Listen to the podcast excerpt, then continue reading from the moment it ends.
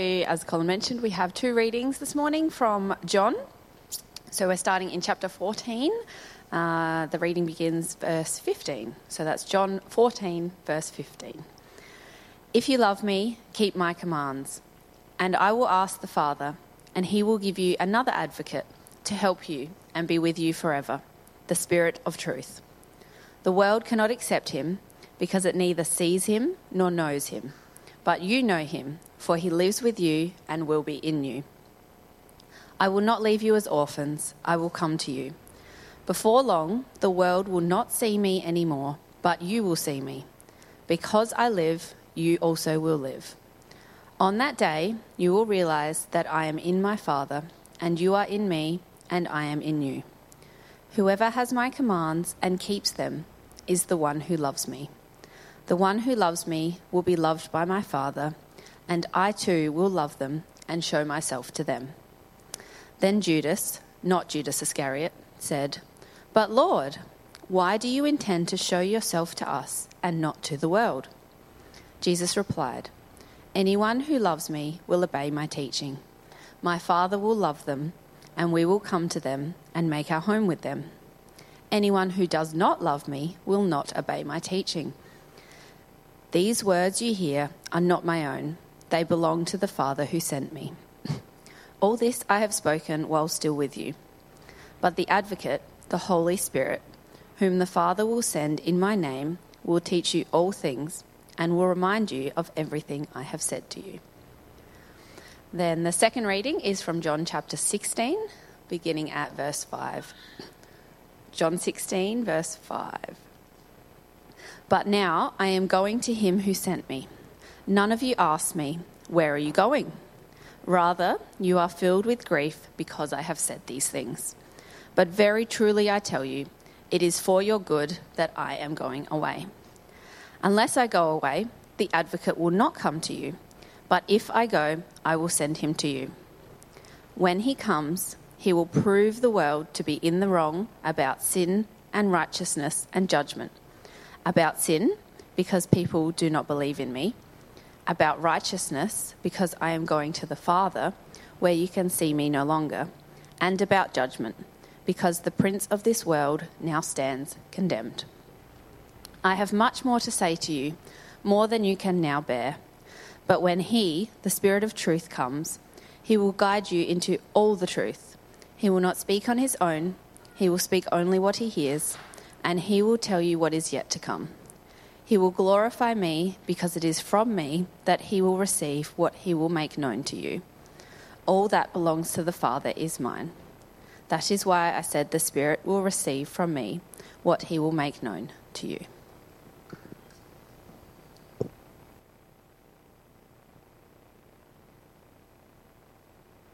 Thanks, Emily.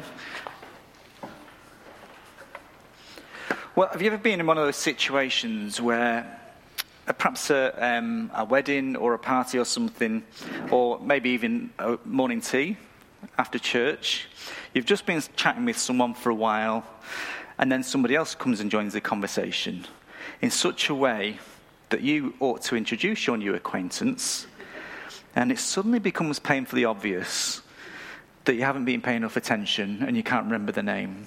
Oh, was it was it Simon? Was it Peter? Uh, uh, Simon Peter, Simon, and he's an engineer. No, he's a rocket scientist. He was a brain surgeon. No, uh, this is Spy, Spy, and he's a rocket surgeon. Well, what if somebody asked you to introduce them to the Holy Spirit? What would you say? I think most of us can be a bit wobbly, a bit unsure. Now, let's all admit it, we've struggled with knowing what to call Irene and Naomi at times, haven't we? and Ethan and uh, ne- Nathan or Ethan. So uh, if you listen to recording, they're identical twins. Well, do you know even know what to call the Holy Spirit? Is the Holy Spirit a he or an it? Or I think um, there was a book and a film called The Shack that was popular a while ago. Don't read it. Um, they said the Holy Spirit was a she. Well, we're spending just a couple of weeks having a really brief introduction to the Holy Spirit. Um, so I hope by the end of these two talks, we'll be a little more sure footed in what we know about Him. And we've had our first answer already. The Holy Spirit is a He. There you go, doing well. Not past the introduction, and we've already got something. The Holy Spirit is a He. He does personal and relational things, teaches, reminds, speaks, makes decisions. He can be grieved, he can be outraged, he can be lied to, he, can, he forbids things, he searches, he comprehends, he gives gifts, he helps, he witnesses, and he declares. All things the Bible says the Holy Spirit does. And none of that sounds like the actions of a sort of impersonal energy or force, do they? It sound like a person. So there, the Holy Spirit's a he with a personhood. Now, we can't cover everything the Bible's got to say about the Holy Spirit in two, two weeks, but we can make this like brief introduction. But it's worth just checking ourselves. What do you think of? Not necessarily the Holy Spirit, but when I say the word Spirit, what do you think of? Because it's important to know what the Bible says about the Holy Spirit, because otherwise, what we'll do is import any ideas we have um, about what a spirit is and does We'll, we'll bring in any hard to explain experiences that we've had and ascribe that to God's Spirit. But what's better to do is get the Holy Spirit's own take on himself from the words in the Bible that he inspired. So that's what I'm trying to do here. And I thought the best place to start would be with the one who knows him best, Jesus. So as we dive into John 14 here, the disciples have got a problem. Philip has been asking Jesus to show them the Father, show us God. And Jesus has replied that if they know Jesus, they know the Father, because Jesus perfectly represents the Father, speaking his words. But the trouble is, Jesus has also told them that he's about to go away, going back to the Father. How will they know Jesus and how will they know God the Father when Jesus is resurrected and ascended and no longer physically present with them?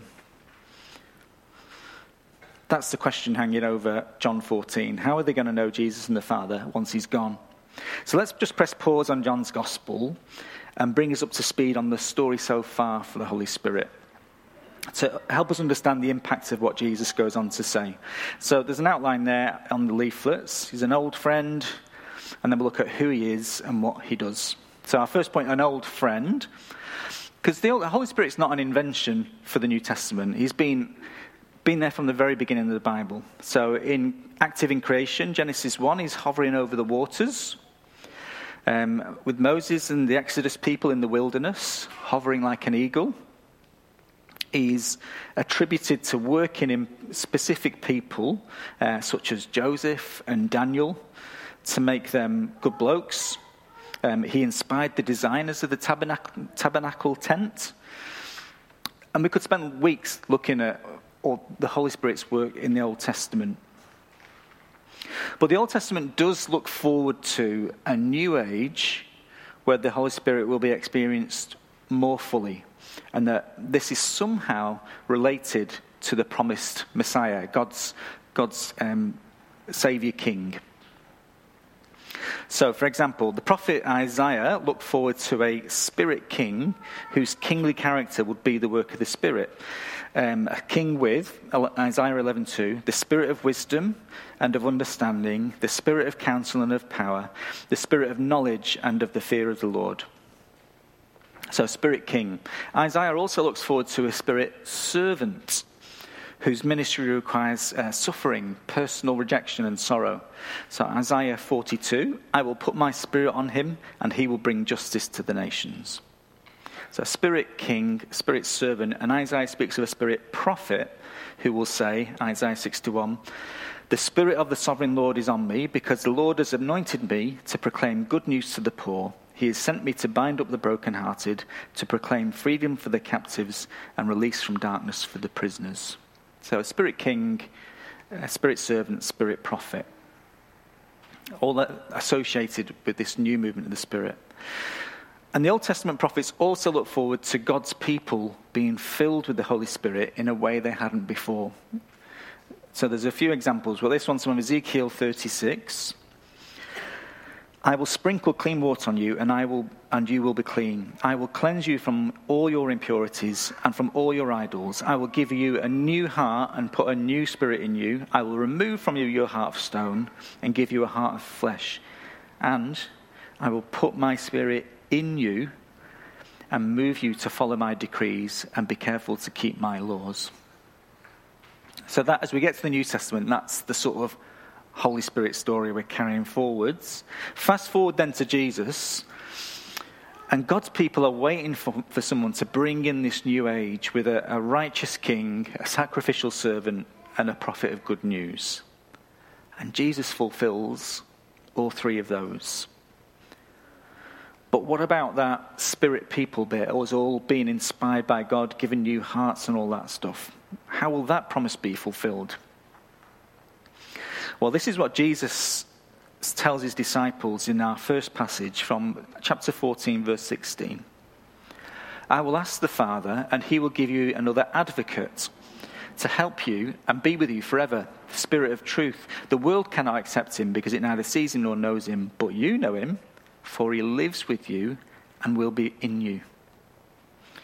Um, now, you could, if you were, some people argue, oh, he's just talking to the disciples. That's not, this is just for the disciples. That's not true. Back in chapter 7, John has already said of the Spirit that he is he whom those who believed in Jesus were later to receive. So, this, the Spirit, receiving the Spirit is for all believers, not just the disciples. So, think of the Spirit's work up to this point as like an engagement. So, if a couple are engaged, you know, the relationship is real um, and being engaged makes a difference to their lives. But once they're married, uh, spending all of life together, things are at a whole newer level, aren't they? So the same Holy Spirit who was there at creation, who's been active in the history of God's people, the same Spirit who lived in Jesus, has come to live with you and be in you. And I just want to point out how unique this is to Christianity. Christianity alone claims that salvation comes in a real historical person through events played out in verified, recorded history. And Christianity alone is not about doing something to get to God, but about what has been done for us. Because uh, we, humanity in general, we like to tell ourselves a sort of a Wizard of Oz story. That even if we do go on a quest to get an external answer to our problems, actually we'll find the answer within ourselves. You know, that's the story of the Wizard of Oz and countless other stories. But it failed, that idea fails to take into account all of human history, doesn't it? That actually what we find in ourselves is not the solution, but the problem. And so we search for external resources to sort of bring into ourselves philosophies, attitudes, relationships to kind of fix and complete what we intuitively know is wrong with us. Try and bring in stuff from the outside. But if you're a Christian, you don't need to uh, import anything else to make you right with God. God's Holy Spirit living in us testifies, brings home, makes real to us Jesus, assures us of our salvation. And the Holy Spirit living in us transforms us from the inside out, helping us to become more like Jesus, uh, giving us what we need to do the good works God's prepared for us in response to His saving us. So we don't need to import anything, we have the Holy Spirit. So that's our old friend, the Holy Spirit. Now let's have a look at who he is. Just who exactly is the Holy Spirit? What does Jesus reveal about him? I don't know if you notice, when we're looking through those passages, the Father, the Son, and the Spirit, they're very distinct. But if we're honest, they also seem a bit blurry as well, don't they?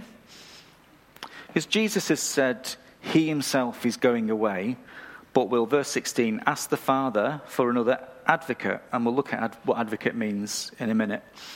But another here, another advocate, another means another one like me. So, in other words, the Spirit is going to come and help them instead of Jesus. So, we can't say that the Holy Spirit and Jesus are the same person, same being, but not the same person. Yet, verse 18, Jesus says, I will come to you. But he's just said he's been going to send the Spirit. Now he's saying, I will come to you. And verse 19, you will see me. And from the context of not leaving his disciples as orphans, so he's not talking about his resurrection appearances or the second coming. Verse 23 Jesus replied, Anyone who loves me will obey my teaching. My Father will love them, and we will come to them and make our home with them. So distinct but blurry as well. The Spirit of truth, the Holy Spirit, is the means by which the Father and the Son will be present with the disciples, with us. So, how do we unravel this blurriness and distinctiveness? Well, if we look at Jesus' life and mission, it makes a bit more sense. It shows us that although the Father and the Son and Spirit are one being but distinct persons, they're all involved together. So Jesus was the clearest revelation of the Father. Jesus said earlier in chapter 14, Anyone who's seen me has seen the Father. I am in the Father, and the Father is in me. The words I say to you do not speak on my own authority, rather, it's the Father living in me who is doing his work. So to know Jesus is to know the Father. Everything Jesus was and did on earth came from the Father through the Spirit. So Jesus is a spirit man from womb to tomb and beyond. There was never a moment when Jesus wasn't a man of the Spirit because the Holy Spirit conceived him. And his whole life involves the Spirit. The Spirit anoints him at his baptism. Spirit sends him to be tempted into the wilderness. He returns in the power of the Spirit. Jesus said, The Spirit of the Lord is upon me. In Hebrews, we read Jesus offered himself to God through the Spirit. And in 1 Peter, we read that the Spirit was who raised Jesus from the dead. So, you with me so far? Blurry and distinctive. Hard, isn't it? But I've got a diagram. Now, health warning. Anyone ever shows you a diagram that claims to explain the Trinity, something about it will be wrong. All right, it's too much to get in one diagram. But this, this diagram will just help us understand our experience of the Spirit, okay? So there should be a diagram. Thanks. So, bear with me. Um, this is from this book, In the Light of the Sun by Andrew Moody. Really good sort of introduction to the Trinity. In the Light of the Sun by Andrew Moody. So, think of a movie film in a projector. The film contains the story, but we can only see that story um, when a powerful globe in the projector sends out rays of light to make that story visible. So if you think of Jesus' life as the roll of film, the Father as the globe that generates the light, and the Spirit as the rays of light, when we look at Jesus and see the story of his life, well, then we're also seeing, as we look at Jesus, we're also seeing the Father and the Spirit. Likewise, as the Spirit lives in us, we experience the Father and the Son being with us. So the Spirit is the one who gives life to Jesus, both as a baby and in his conception and at, at his resurrection. The Spirit is the one who goes between the Father and Christ, enabling his constant communication with the Father. And the Spirit is the dynamic power who brings the story of Jesus to its fulfillment. But the Spirit doesn't stop there. He goes on from giving Jesus new life to giving us that new life. Which brings us to our third heading what he does. What does the Holy Spirit do? Excuse me.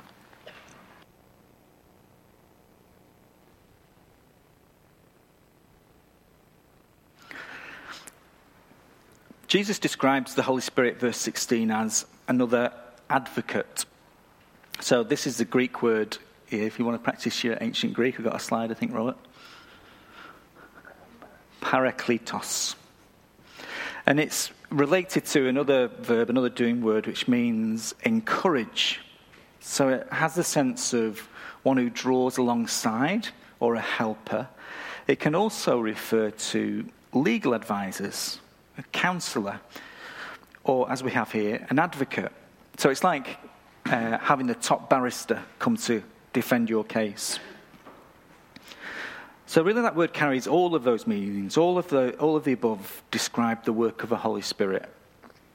But let's just stick with the legal idea for a minute. First of all, the Spirit acts in our defense. In our defense. Notice Jesus said, another advocate, as in another of the same type as me. In other words, the Holy Spirit subs in for Jesus. More than that, Jesus tells us we're better off with the Holy Spirit um, in our second passage um, from chapter 16, verse 7, 16, sorry, verse 7. But truly I tell you, it is for your good that I am going away. It's for your good that I'm going away. Unless I go away, the advocate will not come to you, but if I go, I will send him to you. So just imagine being one of the disciples hearing this. You know, you've been, you've had Jesus right with you nearly all the time for about three years. Any worries, any deep theological questions, any advice on how to behave, any wisdom you needed. He was right there. You'd be like, no, but I'd rather you stay, actually. I'll take my chances. I mean, aren't you a bit jealous of the disciples? They got to hang out with Jesus in person. Wouldn't you love to do that? Yet Jesus says we're better off with the Holy Spirit. Why? Well, because through him, he can be with us and be in us all the time, forever, whatever's going on. Some of the things that the Holy Spirit does are things that Jesus did on earth. So, verse 15, verse 16, he helps us. Verse 18, he stays with us. Verse 26, he teaches us all things. Uh, he reminds us of everything Jesus has said. And chapter 16, verse 13, he guides us into truth. And he will tell the disciples what is yet to come. Uh, he did that, and now we have that as the New Testament. So the Spirit is with us and in us to help us forever. That's the promise. This is who came to you on the first day you believed, and he hasn't left you since, and he never will. He's your defense. But how did you ever come to believe in the first place? Well, that's because the Holy Spirit also acts as defense, but he also acts as prosecution. He convicts us of our sin to bring us to Christ. So, chapter 16, verses 8 to 11. When he comes, he will provide the prove the world to be in the wrong about sin and righteousness and judgment. About sin, because people do not believe in me. About righteousness, because I am going to the Father where you can see me no longer. And about judgment, because the prince of this world now stands condemned. In other words, whilst we are too blind to see in the midst of our prideful rebellion against God, the Holy Spirit is humanity's prosecutor, working in heart after heart the verdict I was wrong, I'm guilty, I need forgiveness. So the Holy Spirit is our defense, He's our prosecutor, so that we know that we need forgiveness and turn to Jesus for it. Finally, the Holy Spirit's primary role is as a witness. Defense, prosecution, witness. Uh, in a way, it's not surprising that we, on the whole, we feel less sure we know the Spirit than we do the Father and the Son. I think most Christians would say that. But that's not surprising. And it might even be a good thing. Because the Holy Spirit's primary role is to bear witness to Jesus. That's his unique ministry. The Holy Spirit's unique ministry is not, as a lot of people think, giving gifts. The same gifts the Holy Spirit gives are also attributed to the Father in Romans 12 and to the risen Son in Ephesians 4. The Holy Spirit's primary role is to bear witness to Jesus. So, John 15, verse 26. When the advocate comes, whom I will send to you from the Father, the Spirit of truth, who goes out from the Father, he will testify about me. Chapter 16, verse 13. When he, the Spirit of truth, comes, he will guide you into the, all truth. He will not speak on his own, he will uh, speak only what he hears, and he will tell you what is yet to come. He will glorify me, because it is from me that he will receive what he will make known to you. All that belongs to the Father is mine. That's why I said the Spirit will receive from me what he will make known to you. So the Holy Spirit is only interested in Jesus' agenda, in passing on what Jesus gives him, who in turn receives from the Father all that belongs to him. So we've got the privilege of being caught up in this beautiful, other person centered relationship that God exists in. God, in his very nature, is other person centered. Each, each part of the Trinity given to the other. So, to go back to the projector analogy, again, don't trust diagrams, but if it's helpful, it's as if the rays of light, the Spirit that came from the Father, the light source, and shine through Jesus, are now using us as a screen. So, in this cinema image, we're the screen. Uh, uh, the Father, Son, and Spirit using us as a screen so that we begin to know and to look like Jesus, shining His light into our lives. So the Spirit's message is never, look at me, look what I can do, listen to me, get to know me. The Spirit's message is always, look at Jesus,